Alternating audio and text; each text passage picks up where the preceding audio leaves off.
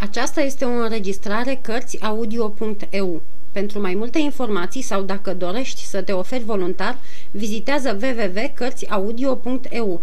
Toate înregistrările Cărțiaudio.eu sunt de domeniu public. Capitolul 12. Întâiul meu prieten Mama lui Arthur era englezoaică. O chema Milligan. Era văduvă, iar Arthur era unicul ei copil, unicul în viață, căci mai avusese un băiat care pierise în misterioase împrejurări. La vârsta de șase ani fusese pierdut sau furat și nu-i putuse da de urmă. Ce e drept, când s-a întâmplat dispariția, doamna Milligan nu putea face cercetările, căci bărbatul ei era pe moarte, iar ea foarte rău bolnavă, în nesimțire și neștiind nimic din ce se petrecuse. Când și-a venit în fire, bărbatul murise, iar copilul dispăruse. Cercetările erau în grija unui cumnat, domnul James Milligan, dar cu ciudata constatare că domnul James avea interese cu totul contrarii doamnei. Pentru ce? Pentru că dacă fratele lui murea fără copii, îl moștenea el. Așadar, cercetările au fost de prisos. Nici în Anglia, nici în Franța, nici în Belgia, nici în Germania, nici în Italia n-a fost nicăieri cu putință să se afle ce devenise copilul. Cu toate acestea, domnul James tot n-a moștenit pe fratele său, căci, după șapte luni de la moartea bărbatului, doamna Milligan a născut un alt copil, Arthur. Arthur era însă plăpând bolnăvicios. Nu putea trăi după spusele doctorilor. Trebuia să moară într-o zi bună. Numai atunci domnul James ar fi moștenit în sfârșit pe fratele lui, căci legile moștenirii nu sunt pretutindeni la fel. În Anglia dau uneori voie unchiului să moștenească în paguba mamei. Nădejdea domnului James n-a fost deci nimicită prin nașterea unui alt nepot, ci numai amânată. Trebuia să aștepte. Și a așteptat. Dar, pe de altă parte, prezicerile doctorilor nu s-au adeverit. Arthur, deși bolnăvicios, n-a murit cum hotărâseră ei. Prin îngrijirile mamei lui, Dumnezeu a mai făcut o minune, cum face adesea. De zece ori a trecut pe lângă moarte și de zece ori a scăpat – una câte una și uneori chiar împreună, avusese toate bolile care se pot năpusti pe un copil. Printre cele din urmă se ivise una cumplită, numită coxalgie, încuibă, încuibată în coapsă. I se dăduse băi de pucioasă, doamna Milligan venise în Pilinei, dar după ce a făcut băile degeaba, i s-a prescris un alt tratament să stea lungit fără să pună jos piciorul. Atunci a cerut mama lui la Bordeaux să-i facă luntrea pe care umbla acum nu se îndură să-și țină copilul închis într-o odaie, condamnându-l să moară de urât, fiindcă nu putea umbla el să umble casa, căci o adevărată casă era luntrea, cu odăi, un salon, bucătărie și terasă, după cum era vremea, stătea bietul Artur zile întregi cu mama lui lângă el, privind desfășurarea priveliștilor, fără altă osteneală decât să deschidă ochii. Plecaseră de o lună din Bordeaux și, după ce suiseră Garona, intraseră în canalul de sud, prin care trebuia să treacă lacurile de pe țărmul Mediteranei, să suie apoi Ronul, din Ron în Saona și de acolo în Loara, până în La Brière, unde, prin canalul cu același nume, treceau în Sena și urmau mersul apei până la Rouen, unde aveau să iau un vapor pentru a se întoarce în Anglia. Bineînțeles, nu chiar în ziua sosirii mele am aflat toate aceste amănunte asupra lui Arthur și a mamei lui.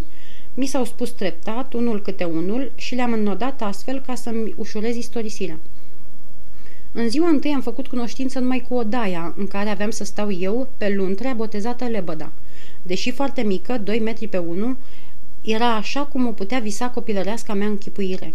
Mobila care o împodobea cuprindea numai un dulăpior, dar un dulăpior ca sticla vrăjită a învățaților, în care găsești de toate. Capacul de deasupra era mișcător și când îl ridicam, găseam sub el pat, saltea, pernă și plapumă. Negreșit că pasul, patul era strâmt, dar destul de bun ca să dorm bine. Sub pat era un sertar cu tot ce trebuia pentru spălat, iar sub el mai era încă unul împărțit în cutioare pentru așezat rufe și haine. Nici o masă, nici un scaun ca cele obișnuite, dar din perete, la capul patului, era o scândură care, lăsându-se, se prefăcea în masă, iar la picioare o alta se prefăcea în scaun. O ferăstruie tăiată în perete și închisă cu un geam rotund aerisea și lumina odaia. Așa frumusețe și așa curățenie nu mai văzusem eu niciodată. Toate erau învelite cu lemn lustruit, iar pe jos era așternută o mușamă vărgată. Când m-am dezbrăcat și m-am întins în pat, m-am simțit altul. Cearșaful îmi mângâia pielea în loc să-mi o zgârie. Acasă, la Barberan, dormisem pe așternuturi aspre, cu Vitalis pe fân sau în paie, pe când aici, ah, ce moi erau și ce frumos miroseau, nici n-avea a face salteaua cu ace din ajun cu cea pe care mă răsfățam acum. Tăcerea nopții nu mă mai înfiora în negură, nu mai aveam vedenii și stelele pe care le zăream prin ferăstruie îmi făgăduiau speranță.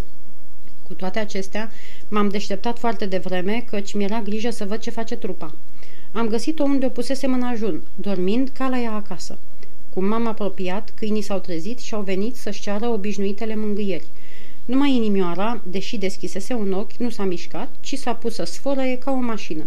Și am înțeles numai decât ce însemna sfărăitul. Doamna maimuță era foarte simțitoare, se supăra foarte ușor și când se supăra, nu împăcai repede. Se ofensase că n-am luat-o în odaie și mi-a arătat arțagul prefăcându-se că doarme. Nici eu însă nu-i puteam explica ce anume cuvinte mă siliseră cu mare părere de rău să o las afară. Dar, pentru că în aparență mă simțeam oarecum vinovat, ca o mărturisire a regretului meu, am luat-o în brațe.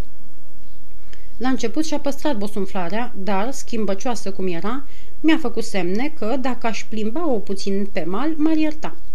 Omul pe care îl văzusem în ajun la cârmă era treaz, mătura puntea. Mi-a pus scândura și am trecut cu trupa într-o livadă. Acolo, tot jucându-mă cu ei, sărind șanțuri, suindu-ne în pomi, a trecut iute vremea. Când ne-am întors, caii erau înhămați și așteptau plecarea.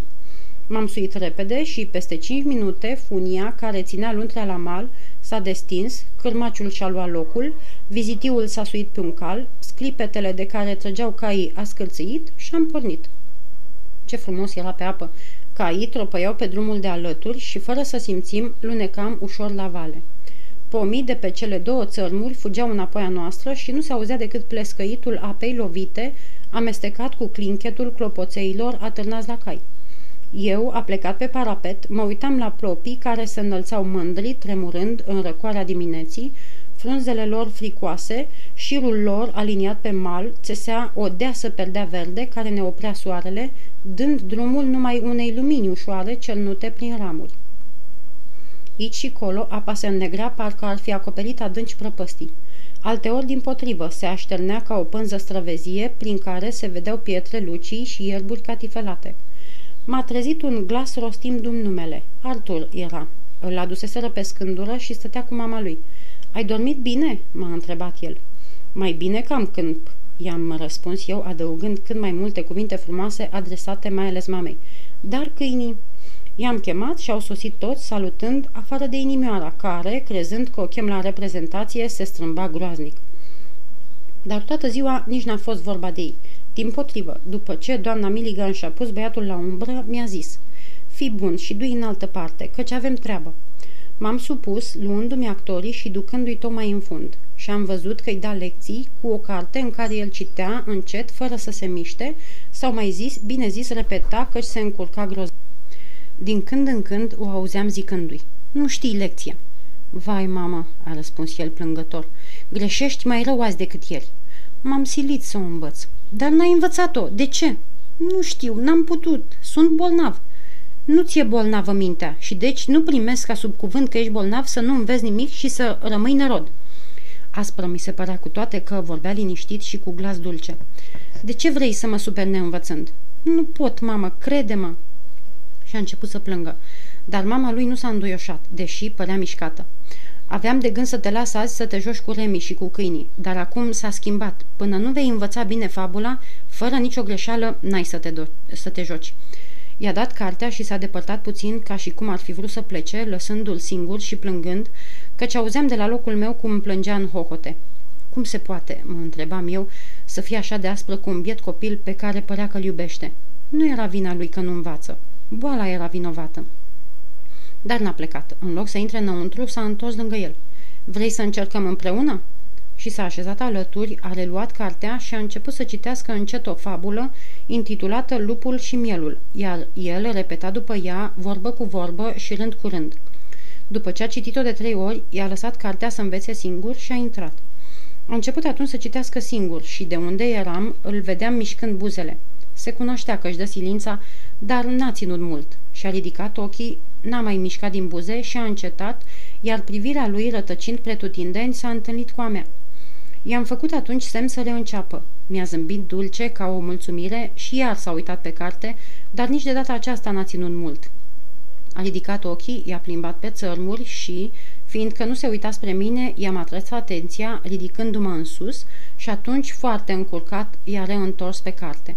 Din nenorocire, tocmai atunci un pescăruș, iute ca o săgeată, a trecut pe lângă noi trezindu-l și iar a ridicat ochii să-l vadă și iar s-a uitat la mine zicându-mi Aș vrea, dar nu pot. M-am apropiat ca să-i răspund. Nu e așa grea fabula. Ba da, foarte grea. Eu, ascultând-o, am învățat-o.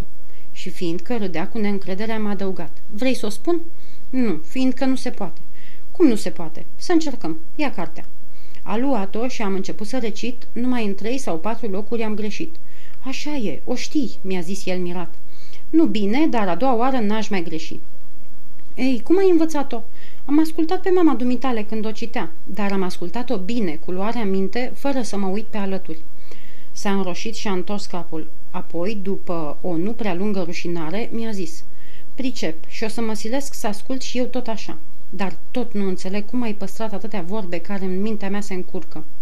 Cum? Nu știam, fiindcă nu mă gândisem. M-am silit însă a explica, lămurindu-mă în același timp și pe mine. Despre ce e vorba în fabulă? De un miel. Încep dar prin a mă gândi la miel. Pe urmă mă întreb ce fac miei. Fabula zice, miei ședeau liniștiți într-o stână. Îi văd dar culcați și dormind, deoarece sunt sub pază și văzându-i astfel, nu-i mai uit. Da, și eu îi văd. Unii albi, alții negri, oi și miei și văd și stâna îngrădită cu gard. Va să zică nu o să o mai uiți? A, nu. De obicei, cine păzește miei? Câinii. Și când n-au voie să-i păzească, fiindcă nu sunt în primejdie, ce fac câinii? N-au ce face. Pot dar dormi. Prin urmare, zicem, câinii dormeau. Așa e, e foarte ușor. Vezi că e ușor? Acum mai departe. Afară de câini, cine mai păzește încă oile? Păstorul. Și când păstorul n-are treabă, ce face? Cântă din fluier. Îl vezi? Îl văd. Unde? La umbra unui ul. E singur? Nu, cu alți păstori vecini. Așadar, dacă vezi miei, stâna, câinii și păstorul, trebuie să poți recita fără greșeală începutul fabulei. Da, poate. Ia încearcă. Auzindu-mă cum îi explic și cum îi dovedesc că e ușor să înveți o lecție care ți se părea grea, Arthur s-a uitat la mine și, mișcat și sfios, parcă n-ar fi fost convins de adevărul spuselor mele, dar nu s-a codit mult și a început. Miei ședeau liniștiți într-o stână, câinii dormeau, iar păstorul, la umbra unui ulm, cânta din fluier cu alți păstori vecini. Și bătând zburdalnic din palme a strigat, Știu, știu, știu, fără nicio greșeală!" Vrei să înveți și restul tot așa?" Da, cu dumneata învăț." Ah, ce bine o să-i pară mamei!" Și s-a pus să învețe și restul cum învățase începutul. În niciun sfert de ceas știa perfect fabula și, tocmai când o repeta fără greșeală, a venit mai sa. Întâi s-a supărat văzându-ne împreună, căci credea că ne jucăm, dar Arthur i-a tăiat vorba strigând. Știu, mamă, știu, el m-a învățat." Doamna Milligan se uită la mine mirată și sigur că m-ar fi întrebat cum, dacă băiatul n-ar fi început, de bunăvoie, să repete fabula și a spus-o toată, până la urmă vesel și mândru că n-a greșit. Pe când spunea, eu mă uitam la maică sa. Fața ei se luminase de un zâmbet și ochii parcă ar fi vrut să plângă, dar, fiindcă tocmai atunci s-a plecat spre copil, să-l ia în brațe și să-l sărute, nu știu bine dacă a plâns. Ce proaste sunt cuvintele, zicea el. Nu înseamnă nimic, dar lucrurile le vezi și asta m-a făcut Remi să văd. Păstorul și fluierul. Când ridicam ochii, învățând, nu mă mai gândeam la ce mă înconjoară și vedeam fluierul păstorului și l-auzeam cântând. Vrei să-ți cânt ce cânta? Și a cântat în englezește un cântec trist. De data aceasta mama sa plângea de-a binelea și, când s-a ridicat, i-am văzut lacrimile pe obrajii copilului. S-a apropiat de mine și mi-a strâns mâna cu așa duioșie că m-a mișcat. Bun băiat ești," mi-a zis ea. Am povestit așa pe lung toată întâmplarea aceasta ca să lămuresc schimbarea care s-a săvârșit de atunci în viața mea. În ajun treceam drept un caragios care distra un bolnav cu maimuțele lui. Acum lecția mă despărțise de câini, dar îmi dădea un prieten. Trebuie să mai spun încă de pe acum ceea ce am aflat mai târziu, că doamna Milligan suferea când vedea că fiul ei nu învață, sau mai exact că nu putea să învețe.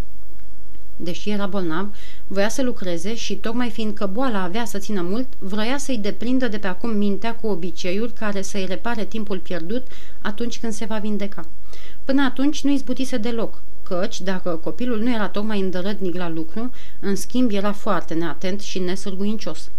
Lua cartea pusă în mâini, o deschidea foarte binevoitor, dar nu-și deschidea și mintea, de aceea repeta mecanic, ca o mașină, mai mult rău decât bine, cuvintele pe care îi le văra cu sila în cap. De aici izvora durerea mamei, care nu mai spera deloc, și tot de aici a țâșnit bucuria când l-a auzit recitând o fabulă, învățată cu mine într-o jumătate de ceas, dar pe care ea, în mai multe zile, nu i-o putuse întipări în minte, iar eu, când mă gândesc acum la zilele petrecute între ei, simt că a fost cea mai frumoasă parte a copilăriei mele. Artur se legase de mine printr-o caldă prietenie, precum și eu mă lăsasem în voia sentimentelor care îmi făceau din el un frate.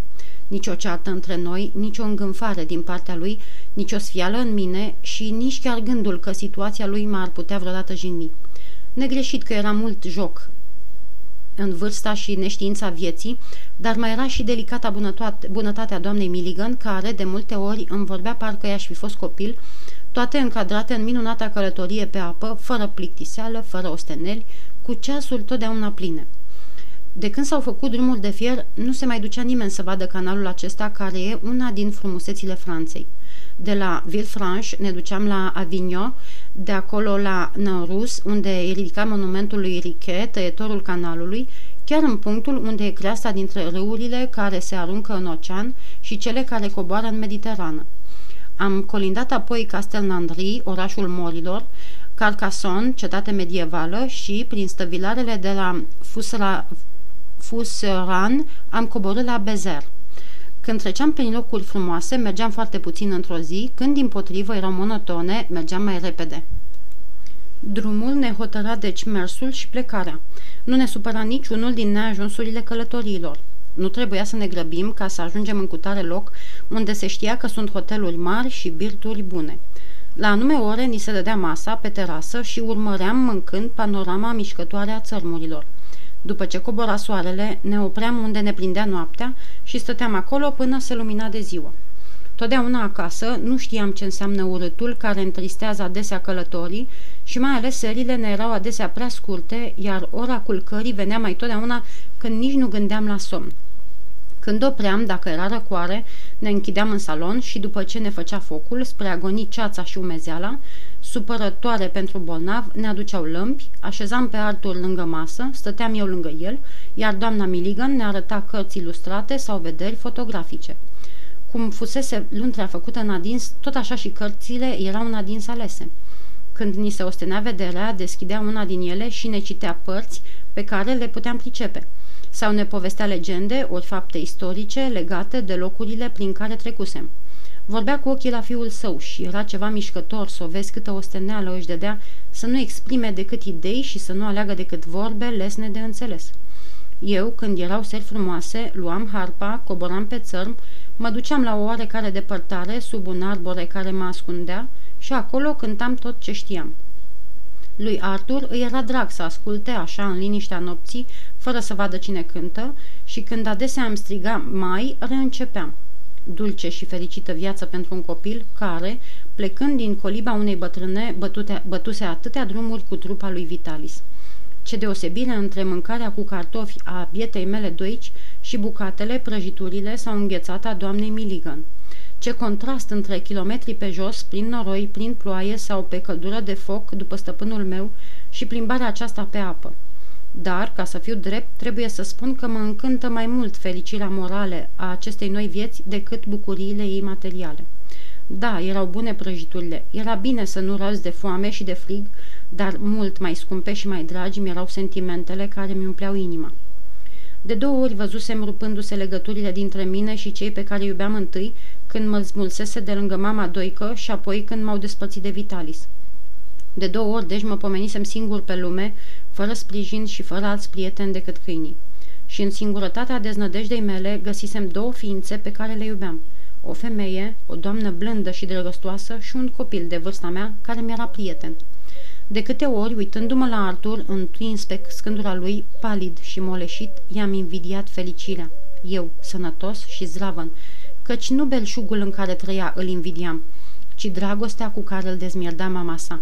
Ce fericit trebuie să fi fost, iubit, sărutat și el din toată inima de mama lui, ale cărei mâini eu de-abia îndrăzneam să le ating. Eu nu aveam mamă și chiar dacă vreodată m-aș fi întors la bătrâna care mă crescuse, cu toată bucuria întoarcerii, nu i-aș mai fi putut zice că altădată mamă, fiindcă acum știam că nu e. Singur eram dar pentru totdeauna. Și gândul acesta mă făcea să sorb mai cu sete bucuria de a mă simți iubit de doamna Milligan și de fiul său. Fiindcă nu puteam pretinde mai mult, deoarece mamă, frate și familie nu puteam avea. Trebuia să mă mulțumesc că am prieteni. Totuși, oricât de mult îmi plăceau noile obiceiuri, am fost silit să le curm spre a mă întoarce la cele vechi.